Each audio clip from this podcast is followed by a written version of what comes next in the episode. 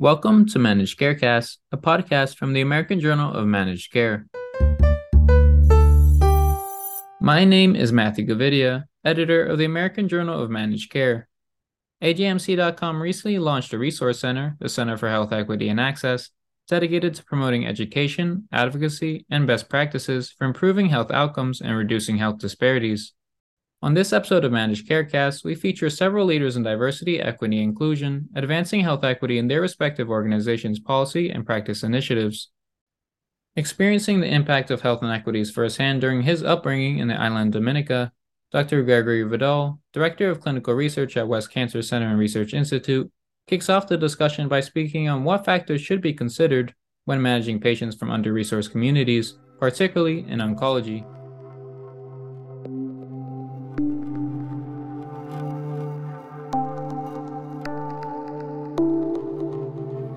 Have some basic understanding um, of the fact that this exists. Uh, lots of work have research has not previously been focused on understanding those disparities, but what we do know is that um, it has led to a certain segment of the population being behind from a health perspective and being more um, more likely to have adverse outcomes. For example, um, with the COVID, COVID pandemic, we, we saw where a certain group are were more um, negatively impacted by COVID and come to the realization that those groups are the group that less likely, uh, more likely underserved, um, low socioeconomy, and patients of color. So there is lots and lots of room for improvement. Um, and it's something that we need as a clinic, as a practice, as an institution, as a country, um, need to place some focus. And I have to say, there's been a lot more light placed on this. I have had more pharmaceutical companies, more communities and institutions come to me to ask my opinion, to do projects um, with that understanding. I also want to put in a plug here for clinical research uh, that um, we have to have an understanding of how patients of color, um, different diverse populations, uh, what their outcomes are for for specific types of drugs. We don't really fully understand that because those patients are not really well represented on trials. Um, and we also, so we have to start with trying to get those patients on trial so we understand what they, what their reaction, the tolerability, their outcomes would be, um, and then move forward from that. But there's a lot, there's a big gap between our understanding and where we need to go. First of all, we have to acknowledge that there's a problem. And I think we're coming to the realization that, yes, there is a problem. But more than anything else, you have as an institution, for example, you need to understand what exactly the problem is at your institution. You need to know your data. Um, we at West, we, we look internally um, many times with quality improvement projects, trying to understand how patients of color do in our institution compared to others. Um, how or what our behavior to patients of color or the underserved compared to um, a, a other populations. So first, you need to have that understanding in order for you to know what to address. Um, from a bigger sort of policy change perspective, um, we again back to the clinical trial, and, and, I think the FDA and the government are making a push there. Um, is that we have to demand that the pharmaceutical companies or whoever is doing those trials that they they their drugs that is going to be used by a particular population need to have the right representation within the trial. If you're developing a diabetes drug, for example, that's going to be heavily utilized by that population, your trial should reflect who's going to use it because you don't really understand. Um, a bigger thing is corporate uh, part of the issues where we see disparity is because there's a segment of the population who are either uninsured or underinsured. They take longer to get diagnosed, so therefore they have more advanced disease and diagnosis.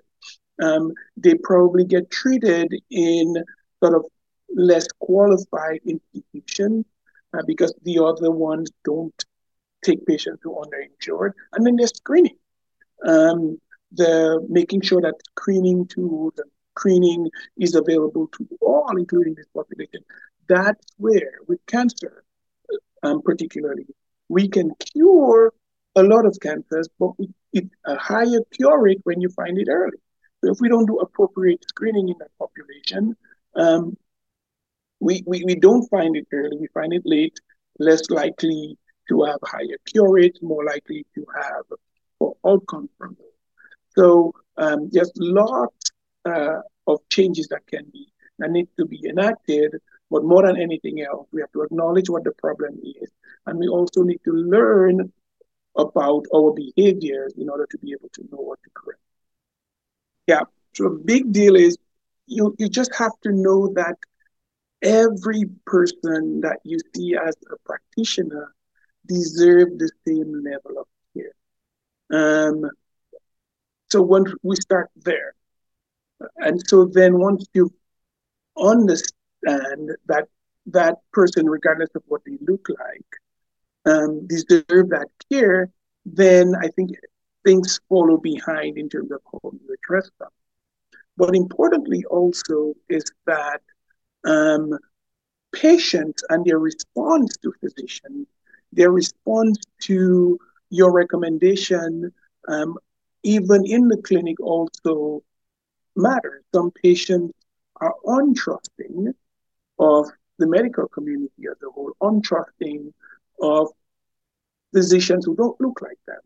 So we also have to focus on trying to get um, more physicians of color, for example, in the practices, because there will be better understanding and rapport being formulated in order to um, improve the care. Um, basic screening may be lacking, as I talked about earlier. Um, again, those patients in the under-resourced communities are more likely to have com- comorbid conditions, and that's going to impact their outcome, their tolerability of medication. So all of those things need to be considered when you're seeing a patient, um, uh, a patient of color or under a patient. You need to understand what is uh, the family dynamic. If I am to give this patient um, treatment, is there anything at home? Um, are they more likely to um, miss a visit? And it's not necessarily because they don't want to come, but there are other things. They may have to do a three, four, five jobs in order to make things happen. Don't have the support for family members. So all of these things you have to take into consideration um, when you're treating patients, especially in the underserved communities. And it takes all stakeholders to be involved. The primary care policymakers, government, pharmaceutical, family and community, of course, the practitioners, and, and then even the patients um, need to have some responsibility there uh, in knowing uh, that health is important and having uh, to prioritize uh, their, their, their care, especially for conditions that are easily curable. Diabetes, uh, diabetes and, and food and weight gain, hypertension, taking your medication, exercise, all of those does impact health, do impact cancer care, do impact your ability to, to have better outcomes and tolerability of medication.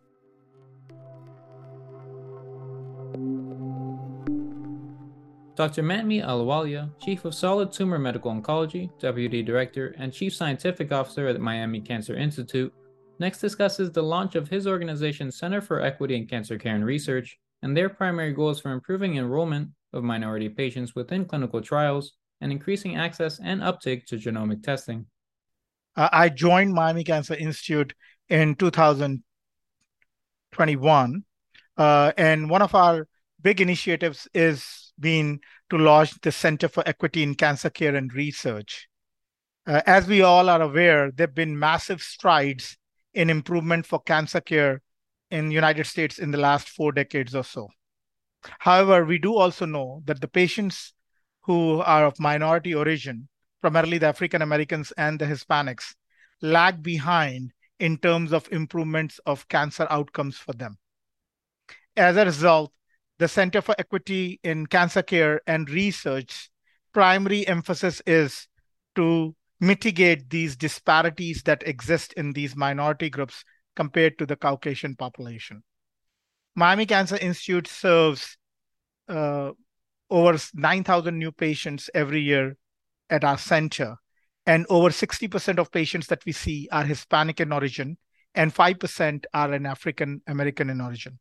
So, a key initiative of our program is to make sure that we have appropriate cancer screenings for these patients, we have appropriate cancer care, but also that we have appropriate enrollment to clinical trials of these minorities, which is a key emphasis of our program. Uh, despite all the advances in cancer care through United States, there is significant disparity in care of patients who are minority in origin. Uh, for example, if you look at clinical trials that lead to FDA approval of drugs in oncology, only 3 to 4% of those patients are African American in origin, and only 3 to 4% of those patients are Hispanic in origin. Whereas you look at the United States population, 20% of the United States population is Hispanic in origin, and 13 to 14% is African American. So when you add these two, African Americans and Hispanics, although they constitute one third of US population, only 5 to 6% of these patients are enrolled on clinical trials. So, a major emphasis of our program is to bolster the minority enrollment in clinical trials. And as a primarily Hispanic serving institution, we have a major focus in building the trust. And we are doing that through our partners in the community. We have launched several initiatives where we are taking advantage of community healthcare workers and we are working closely with Health Council of South Florida to partner to increase the minority enrollment to clinical trials and bridge this gap of minorities in trials that lead to FDA approval of drugs, which is a major emphasis for the White House, the National Institutes of Health, National Cancer Institute, and the FDA. And Miami Cancer Institute is bolstering this initiative with our efforts at uh, in South Florida. And to this, we have been lucky uh, to a generous donation from one of our uh, philanthropic partners who have given us $2 million to organize and operationalize this center, which will be key to driving these efforts locally and then partnering with people nationally. Uh, so, as we are all aware, that there have been tremendous strides in cancer care but those are there are still disparities that exist between different groups. For example, if you look at genomic testing, which is a big emphasis of cancer care these days, when a patient with cancer comes, he or she needs to be tested for genetic changes that may have driven their cancer, which helps us pick the right therapies, often targeted therapies, which are designer drugs which go and target the pathway that is driving someone's cancer or pick the right immunotherapy to give to those patients. What we have found out is that patients of minority origin typically undergo less genetic testing compared to the white Caucasian patients. Hence, our center has partnered up with Caris uh, Life Sciences, and uh, every patient who is seen at Miami Cancer Institute is offered a genetic testing of their tumor. And then, depending on what the report shows, they are then offered either the best standard of care treatment using targeted therapies or immunotherapies, or offered a clinical trial that is open at our place. The emphasis is to bridge this gap of the minority in cancer care compared to the rest of the community. Also, we do know that social determinants of health are play a big role in outcomes of the patients. And for that regard, we are working with community health care workers, launching cancer screening programs to make sure that everyone has access to the best screening possible, but also everyone has access to best cancer care if they are diagnosed with cancer. and this also includes access to clinical trials for our, all of our patients.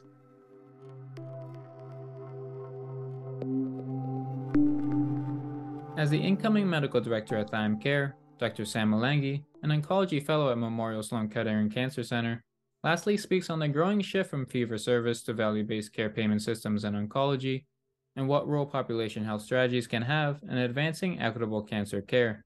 Practices are increasingly making the move from fee for service to value based care, and with good reason. Um, there are a lot of tailwinds that are orienting them in this direction, almost all of which are related to the fact that healthcare spend is increasingly taking up a greater portion of every dollar spent in this economy. But that being said, transitioning to value based care is a huge operational lift for practices. Even short of participating in fully capitated payments, taking on risk sharing agreements with insurers represents a complete paradigm shift. Part of the problem is that practices, and this is not unique to cancer, but it's certainly true in cancer, are not equipped with the right technology tools to pursue population health, nor do they have adequate staffing to address concerns that are unearthed through systematic surveys and the like. Um, so let me elaborate on the tech piece first. Oncologists today, no matter the EMR that they use, could not tell you basic things like what is the size of their panel, how many patients are on active treatment, how many patients are past first line therapy in the metastatic setting? Um, no EMR is systematic, systematically calculating things like frailty scores or palliative performance scales that can inform the need for advanced care planning or palliative care consults, for example. If patients are admitted or seen in the emergency room at a local hospital, oncologists are often only aware of this if they have a good but informal relationship with that hospital's case manager or if the patient or family directly informs them. And that is the state of affairs today. It's very difficult to pursue population health without a bird's eye view of your population. And I think the staffing piece is equally important. So, effective value based care and population health requires that oncologists re- regularly check in on how their patients are doing from a symptom standpoint, especially if they're on active treatment. You've heard of electronic patient reported outcomes. That is becoming more and more the norm. For example, CMS's upcoming enhancing oncology model requires that practices have a system in place to periodically and regularly collect ePros from their patients. It's also important to unearth social determinants of health because that plays a huge role in how patients are are doing and and how they're um, being able to stay on treatment. Um, but addressing the issues that can arise through these periodic assessments sometimes requires additional staffing. And while larger clinics can and may be able to accommodate and just absorb these new responsibilities into their existing staffing structure, it is harder for smaller or rural clinics to do so. And and with these new requirements, I would say that can perpetuate health inequities. Um, Thyme Care attempts to solve for both. So its tech platform allows for intelligent triaging of patient acuity. Um, it has an electronic patient reported outcome platform that performs battery assessments of symptoms and um, obtains information about social determinants of health. Um, and the way the care model is set up is that there are systematic assessments of patient functioning. All of this is supported by teams of navigators and nurses and supervised by a medical director who are fully remote and who are centralized. I would say that the combination of the tech and the staffing that Thyme Care is able to provide represent capabilities that are just too expensive or onerous for any one clinic to replicate on their own. And honestly, there's no need. Um, when there are solutions like this in the marketplace, um, I think practices should partner rather than trying to reinvent the wheel. Thyme Care's whole person approach to care navigation takes into account the important role that social determinants of health have in um, and, and, play a role in, in a patient's life that can impact their access to high quality care, their ability to pay for care, et cetera. Factors like their geographic location, social, financial circumstances, race, ethnicity, all can have a tremendous impact on a patient's ability to receive high quality care and treatment. Um, one example that comes to mind was a study that I read that actually came out of my training institution, uh, Memorial Sloan Kettering, led by my colleague and friend Bobby Daly, that showed that a well designed remote monitoring program led to a near 50% reduction in the risk for inpatient admission or emergency department visit. But the catch is that you had to have a smartphone, and not everyone has access to a smartphone or high speed internet. Um, and that's just like one example of many about how social determinants of health can um, have an impact on patient care. So I would say Thyme Care does a few things that are enabled by its unique tech platform. So one, through systematic processes that undergird enrollment and onboarding, Thyme Care's navigators are able to prospectively identify patients um, who have a health related social need rather than react to needs that can arise over the course of treatment, which, as everyone in this audience knows, can manifest in a drop in medication adherence, missed clinic visits, reduced time on treatment, increased acute care utilization, and, and increased mortality. Um, Thyme Care also leverages electronic patient reported outcomes to periodically check in on patients, and those can be customized and are customized to a patient's journey and where they are on it. Um, so it's not the same assessments for, say, folks who are on adjuvant therapy versus who are on uh, therapy with palliative intent or who are on survivorship. Um, it also leverages both regional and national resources for example, resources on community based organizations or grant assistance programs or copay assistance programs, all of which are pulled in directly onto its tech platform so that care navigators don't even have to leave it to find resources that they might want to connect patients to, resources about transportation, food insecurity, everything that are that are currently available.